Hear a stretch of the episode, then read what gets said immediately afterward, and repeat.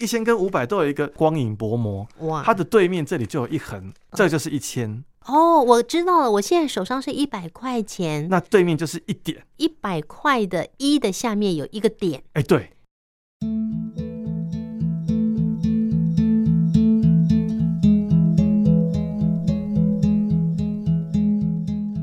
亲爱的朋友，今天的忙里偷闲呢，非常非常的特别，也应该说非常非常的温馨。我要举办一个我个人的听友会，我要跟我的粉丝见面，来跟听众朋友介绍一下你自己了。我的名字叫李森光，我是吴姐姐的忠实听众，应该说我四岁就开始听收音机。我现在是台北市立启明学校视障教育资源中心的巡回辅导老师。好，那森光，你既然是我的粉丝，从小就听我的儿童节目，那听儿童节目对你最大的帮助是什么呢？呃，我们当时因为有声书比较少，所以儿童节目就可以让我们听一些故事，然后增加我们的话题。嗯，最重要的是，我可以认识很多不同的声音，练习听声音。嗯，所以这是听儿童节目对你最大的帮助。但是后来你慢慢长大，你还是有听很多的。广播节目像是我们汉声的节目哦，好多人你都认得，对不对？哎，都从声音上认得，认声。所以听广播节目又是带给你什么呢？第一个是听广播节目，因为汉声电台它有一些广播剧，可以从广播剧里面学一些东西。然后再来就是有一些节目可以从里面得到一些资讯。然后再来就是听一些歌曲。最重要的是汉声电台转播棒球，所以我可以从电台听到棒球，因为电视的转播。它因为画面的关系，它不会形容的很具体。可是收音机就像我们一样看不到啊，所以它一定要让听众听得到，所以它就转播的很具体。所以对我们视障朋友来说，哎，广播听球赛，除了是回忆，也是很重要的来源。然后最重要是这几年汉森电台对我们视障朋友很大的关心，所以最近汉森电台用了一些视障朋友，哎，也让我们有很多表达机。像我今天能够来粉丝见面会，就很开心。电台变得更贴近大众了，我觉得这是很很棒的一件事情。四岁以后你就看不见了，对，一路走到现在，你还是启明学校的视障教育资源中心的巡回辅导老师，是多少年喽？苦守寒窑已经十八年了，已经十八年了。是，我们就来分享你这样一路的学习哈。是你视力全部看不见，还是有光影？呃，我已经全盲了。就每天都很忙，这样全忙，每每天都很忙。对，因因为我们那个视神经会萎缩，嗯，所以我现在几乎都完全看不到了。在启明学校里面帮助你考上大学，嗯，或是进入职场担任老师，你觉得给你最大能量的是什么呢？我觉得第一个就是在启明学校有一些学长姐的分享，会让我爸妈有一些启发。第一件事情就是，我有一个学长跟我爸爸说：“你要教李森光认钱。”我爸爸说：“认钱怎么认？好，硬币很好认，嗯，因为硬币它那个大小或声音不一样，可以摸得出来。那纸钞，我一个学长就跟我爸爸说，有一天他搭计程车，然后他搭了八十，他拿了一百给那个计程车，可是其实他拿的是一千，一千块。对，就你猜他给那个市长少了多少钱？对，吴姐姐，你猜猜看，他应该找他九百二。哎，他少了九，哇，他只找他二十块。那当时我那个学长就是因为他不太会摸钱。他事后整理才知道啊，所以他他坐的不是三轮车，三轮车是要五毛给一块，他是要要一百给一千，有吗？天啊！嗯、对，然后最后只找到二十。我爸爸听到这个，他就叫我开始去认钱的规则。后来我这一终于摸得出来了，我们钱的那个符就是那个光，呃，五百块跟一千块其实有一个光影，嗯，那光影的对面，一千块是一横，五百块是三个点，真的、哦。真的，我我把我的钱拿出来看一下，真的像你讲的那样子吗？然后一百块的话，对面就是一个点；那两百块就是两个点；两千块就是两横。嗯，对。我我现在把我的新台币拿出来，刚好有一千。是，那你告诉我说怎么样摸呢？来，一千块放你手上，一千跟五百都有一个，这个叫做光影。对对对，这是辨识假钞的。嗯，这个专有名词叫光影薄膜。哇，它的对面这里就有一横。嗯，这就是一千，呵呵，这是一个方法。哦，我知道了，我现在手上是一百块钱，那对面就是一点。对，有一百块的一的下面有一个点，哎，对，是可以摸得出来。是是是，这个是一百块。对，那如果两百呢？两百块就是两个点。哦，两百是两个点哦。对，那五百呢？五百就是三个点。哎，五百他不会唱被动，他只有唱三个，这是三个点。伍佰不会唱“你是我的花朵”啊，对对对对对，是。他是怎么样？三个点，三个点，三个点。那一千块钱，就是一横，一横。对，两千块你有没有拿过？两千块比较少，但它就是两横。它有两横哦。对。哇，收音机旁边的听众朋友，你有没有把钱看得这么清楚呢？一定要，我觉得视障者一定要自己要会，这是生活很重要的部分。嗯。那。也有这个，就是让我们辨识的。那如果真的摸不出来的话，宜家有访问过爱芒董事长，爱芒那边有做了一个钞票辨识夹，它可以把钞票做成，就把那个辨识夹，你把钞票放进去，它会有一些对齐的部分。嗯，那如果真的摸不出痕的人，就可以去跟爱芒申请这个，也可以让视障者在辨认钞票上会更加的方便。那另外手机有一个 APP 叫做帮忙看见，你拍照之后，它就告诉你这多少钱了。哦，还有这种事情哦。对，这是顺顺带告诉各位各位呃，亲爱的所有的朋友，这样。嗯，对，就是这几个方法是可以认钱的。应该视障朋友都会比我们明眼人清楚你们的这个认钱的方式吧？呃、也不一定，有些人可能比较少注意到这个。嗯，或是有些中途才慢慢看不到的人。嗯哼，对，那。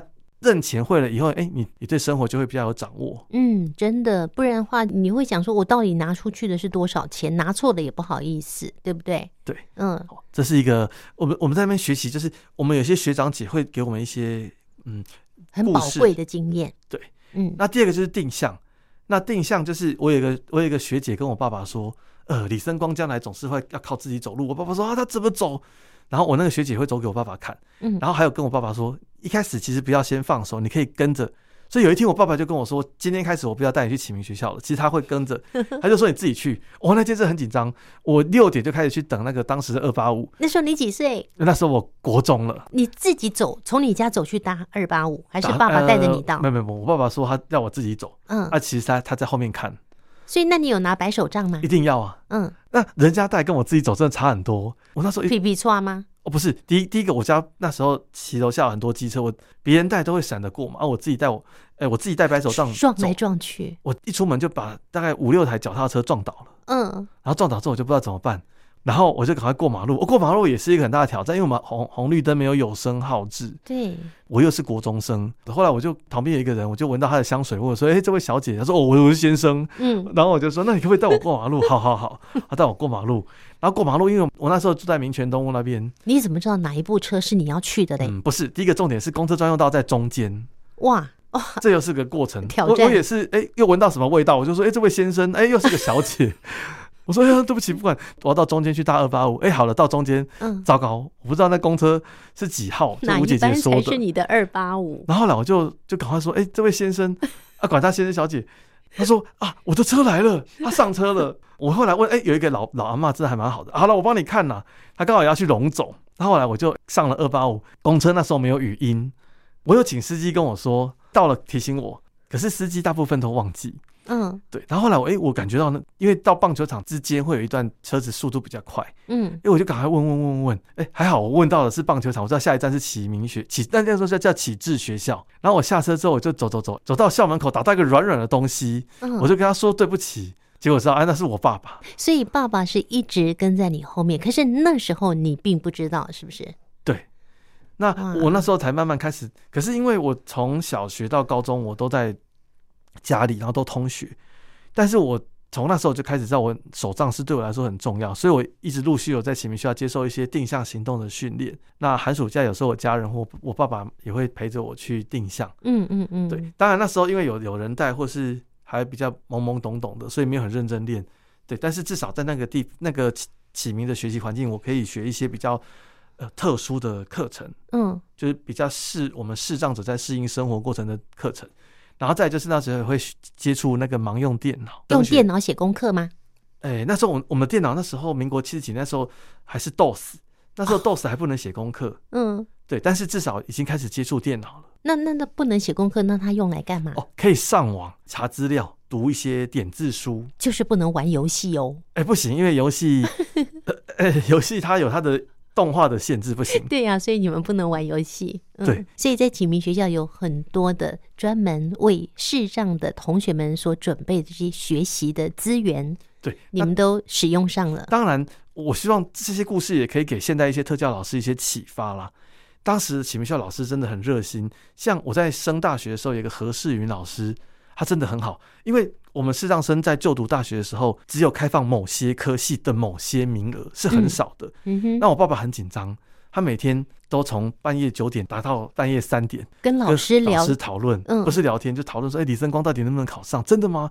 然后就分析怎么填志愿，每天都这样打到两三点。哎，可是森光，你那时候功课到底好不好？呃，功课还可以啦，就是在在启明学校大概是第一名了，可是不知道出，可是不知道出去第几名就不知道了。森光，你第一名哦。可是我爸爸会觉得外面的融合教育的孩子可能更厉害，然后就一直很害怕我会不会考输别人。比如说考试的时候需要准备什么，点字机要怎么样啊？哎、欸，什么设备要怎么样？就连这几个月要吃什么都问何老师。嗯，啊，何老师都很有耐心。我觉得现在特教老师真的在你们专业过程当中，当然也不能让家长欲取欲求了。每天打到三点也是不太好了，太夸张了。对，只是说可能有时候也要试着去体会一些家长有这个身心障碍孩子过程当中的一些不为人知的一些难处。所以要非常谢谢何世云老师。是，嗯，现在还有跟何老师联络吗？哎、欸，他退休，但是他现在有在师大兼课，然后偶尔还是会有。一些问题可以问他，这样。嗯哼哼，老师看到你考上了大学，而且呢也成为了一名老师，他有怎么讲吗？哎、欸，因为我当老师的时候，他刚好是我的组长，后来是我的资源中心的主任。真的？对，他怎么讲？他说工作要认真一点，就这样讲而已。嗯、他跟我说不能随便乱请假，对，要认真一点，这样。嗯他比较严肃了。所以当时爸爸希望你可以考上大学。他对你的科系有没有一些什么期待呢？呃，我我我爸爸有去看过很多就视障者的一些工作状况，嗯，然后那时候他最让我当目标，就我说的曾老师，还有一些视障老师，因为他觉得当老师就是视障界当中可以帮助别人，而且又比较让他放心的。嗯，我那一年科系又突然间变少了，不然本来还有特教系。其实我们视障分成好几种啊。就像师资分成好几种一样，我们视障者不是只有全盲，而且全盲很多人都觉得盲人应该怎么样？比如说，哎，盲人会用手机，大家很惊讶；哎，盲人会跑步，其实这都不需要惊讶。我还告诉别人说，哎，盲人还会吃饭，而且吃的很胖，有没有？所以视障者，我希望大家能够更开放的去接受。师范院校只有张师大开放辅导系跟国文系，嗯嗯，那国文系因为他要写书法，因为我是先天盲，我没办法写书法。对，所以我只有唯一辅导系可以填，所以所有六六七十所大学，我爸爸只有希望我考上辅导系而已。嗯哼，对啊，就只有两个名额，那一个是我，另外另外一个就是我另外一个同学这样。嗯哼哼，所以压力也是蛮大的。森光，你为了要去圆爸爸的这个梦，那你做的什么样的努力？你最后才终于成为了一名老师？呃，第一个就是我要考上大学。那考上大学，其实我有几个故事。第一个故事就是我到大学，第一个是离家远，我要付出比别人更多的努力。呃，第一个是我那时候念彰化师大，那我的家在台北，那我从小到高中都没有住过校。我第一天离开家，而且离开到彰化，我第一个担心的事情是，我明天去教室我要怎么办？所以我那年暑假就去练习定向。我在三十六度的高温之下，那时候有一个特教系的学姐。叫做陈雪燕学姐，还有一个视障者叫江英杰，她陪着我爸爸在大太阳底下，因为我爸爸没有专业的训练，只能就他知道的那个地图随便教我乱走。比如说，哎，你跨过这个草坪，再跨过那个水沟，哎，就到你的辅导系喽。可是他可以跨过，我不能跨过啊，对不对？我那个学姐，还有那个那当时有个视障的学长叫江一杰，他人很好，就跟我爸爸说，哎，你这边可以沿边界，然后通过那个活动中心，这样比较安全。嗯，这样就。就是他会陪我，给了他一条安全的路就对了。对对对，嗯，然后再来就是我去买东西都还蛮远的。离福利社很远，哎、欸，对，而且福利社那时候也不知道怎么走。嗯，有时候有些特教系或是有些辅导系的一般的明眼的同学，就会觉得说，哎、欸，你既然有能力来念大学，应该要什么都会。我在这样的观念之下，我就不太敢求助别人。所以我第一周，我第一周就吃了一个礼拜的吐司，跟保酒乳。为什么？为什么？因为我不好意思麻烦同学去买便当什么的。嗯，那但是吐司又可以保。那那吐司，各位听众，你要买白的哦，不要买有葡萄干的哦，因为它会发霉。嗯，那买那个燕麦的，你你会分不清有没有发霉，所以你要买全白的。嗯，啊，不要吃超过，而且你要就是你不吃的时候还要把袋口打开。你看，这是我的心得。然后保酒乳，然后如果真的体力不够的时候，还可以去买几个鸡精来喝，然后再加上苹果，一个礼拜是没问题的。可是说真的，人总是要开口。哎，那时候资源中心就是我说的那高老师，他那时候在智障资源，哎，就是在我们大学也有那个生障资源中心，嗯，然后他就跟我说，嗯，就是你要赶快自己适应。啊，他也亲自带我走，我才知道说，哎，拿手杖也可以走得很好，也可以买很多东西，嗯，然后后来，因为我们那时候民国八十几年，那时候资源还没有那么丰富，那那时候我就趁着同学带我的时候，赶快努力记那个学校的路线，嗯哼，但我爸爸来的时候也会一直教我练习，然后后来。经过一学期之后，哎，学校大概的吃饭的地方我就知道了，嗯嗯，那就会就就就比较正常，而且是经过一个学期耶，对，要一个学期，好漫长哦，真的，我那时候去那边，哎，从五十五十五公斤瘦到四四十呃四十七还四十八，瘦了，对，第一学期瘦了，嗯，那第二学期定向开始就胖了，定向能力或是就是也比较熟悉之后，哎，就慢慢。就比较就就就慢慢回来了。嗯，对，听说是盐酥鸡的功劳喽。因为其实彰化那边的老板，就是他们人情味还蛮浓的。啊，有时候我走到那个卖便当，那盐酥鸡老板就跟我打招呼，那我就会不好意思 不买。嗯，于是咸酥鸡就成为我最好的朋友。好，那我想在今天。访问的最后，其实森光有准备，他今天呢要对我们全国广播，要对我们的明眼人跟我们视障朋友来分享的这一天，有一些心里的话很想跟大家分享的。也我想就分成两个阶段，一个阶段是在你担任巡回辅导老师的这个过程当中，你可能有一些是要针对学校的老师，或者是这些视障的孩子的家长，要跟他们说一些你心里的话。第一个是。我要跟各位家长或各位老师分享的是，其实，呃，在这个人生的阶段，每个人就像我刚才说的，上帝在造人的过程当中，有时候都都是会有一些缺憾。那我们的教育常常告诉我们，就是要以爱来对待每个学生。可是我们不可否认的，现在在这个融合竞争的阶段，有时候还是会有一些成绩的高下。各位同学，或是各位一，我是指一般的家长或一般同学，当你们在遇到视障或身障的孩子的时候，就是要多一些体谅，或是跟导师多一些沟通。比如说，有些孩子为什么要坐第一排？大家都想坐第一排，可是有些坐第一排他是有不得已的原因，可能他视力不好，或是有一些听力不好的状况。当然，我们身障的孩子，我们自己也不能用我们以为就是用我们的身障来争取，就是一些不合理的状况。有时候也是要跟一些一般的家长一起沟通，一起合作。大家才会得到双赢。那当然，一般学校老师现在大家都有修过特教三学分，都有修过很多特教的东西。不管特教东西，比如说你现在在遇到学生，其实将来我们社会也越越来越会进进入到高龄化。其实各位现在有用到语音的饮水机、语音的公车，其实语音的公车也是当时我跟一些适当朋友争取很久的。还有一些电梯，其实一开始捷运在有电梯的时候。其实刚开始是不要有捷运的，那时候第一任的捷运局长叫齐宝珍，他觉得每一个捷运站如果要加一个电梯，要增加不知道几十亿。可是各位想想看，一些身障者、一些有困难的人，他争取之后，现在坐电梯的人，比如说一些一些娃娃车、一些行动不便的老人家，或许是各位的父母，那你们想到这些，就可以知道说，哎，虽然残障者在生活上或许有些不方便，可是他的一些启发，也会让我们社会带来更大的进步跟无障碍。这是第一个我要跟各位说的。嗯。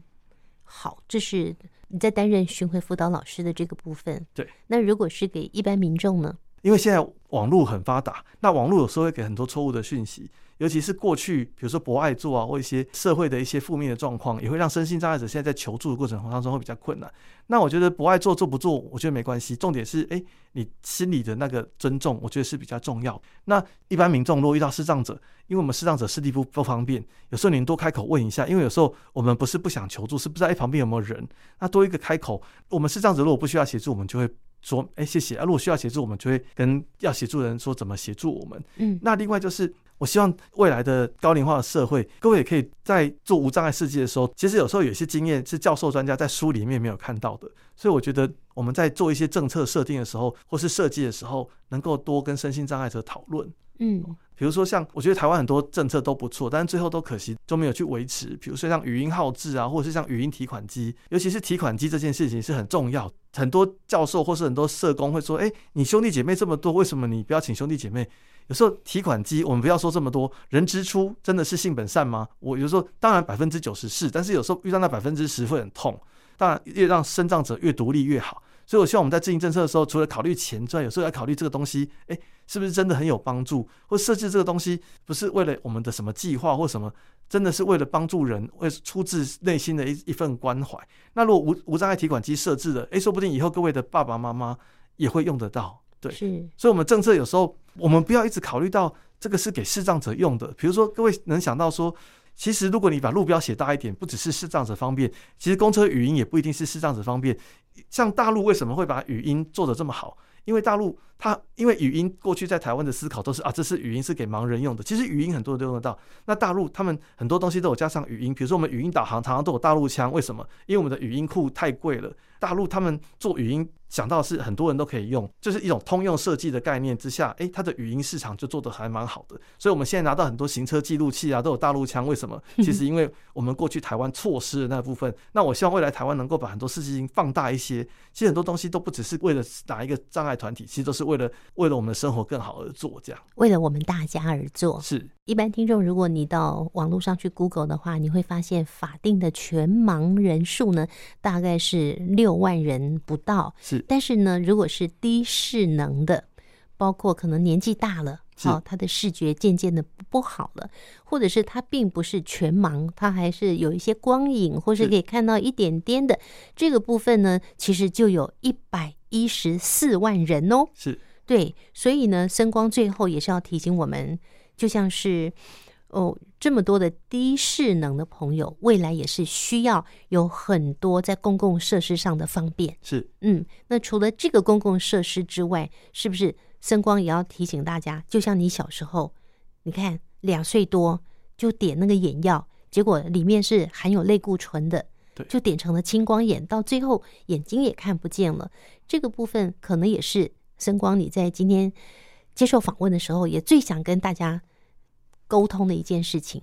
对，然后我最后最后要希望的是，呃，其实有时候我们也要让身心障碍有一些参与比较高高决决断事情的机会了。所以以前其实不分区立委啊，有时候就是为了我们比较难选上的一些身障者考虑。那最近好像都比较少。我希望未来台湾也能够创造出好几个不同障碍类别的立委。真正去参参与政治，然后为我们自己，也为身心障碍者，也为各位定出一个更好的一些政策。对，我相信呢，只有视障朋友最清楚知道自己需要什么，所以不管是在政策面，或是在生活面，或是学习环境等等，有任何需要，视障朋友以及视障朋友的家长们都必须要自己主动提出来。我们目前在台湾的社会福利政策，说真的办得还不错，所以可以直接跟当地的县市政府来进行反映，让我们为自己争取本来就该拥有的权利。好，那今天非常谢谢声光，也谢谢听众朋友喽，谢谢大家，欢迎听众朋友锁定汉声广播电台四月四号儿童节当天晚上的九点十分，汉声广播电台。听见阳光的心跳节目有更多声光的分享。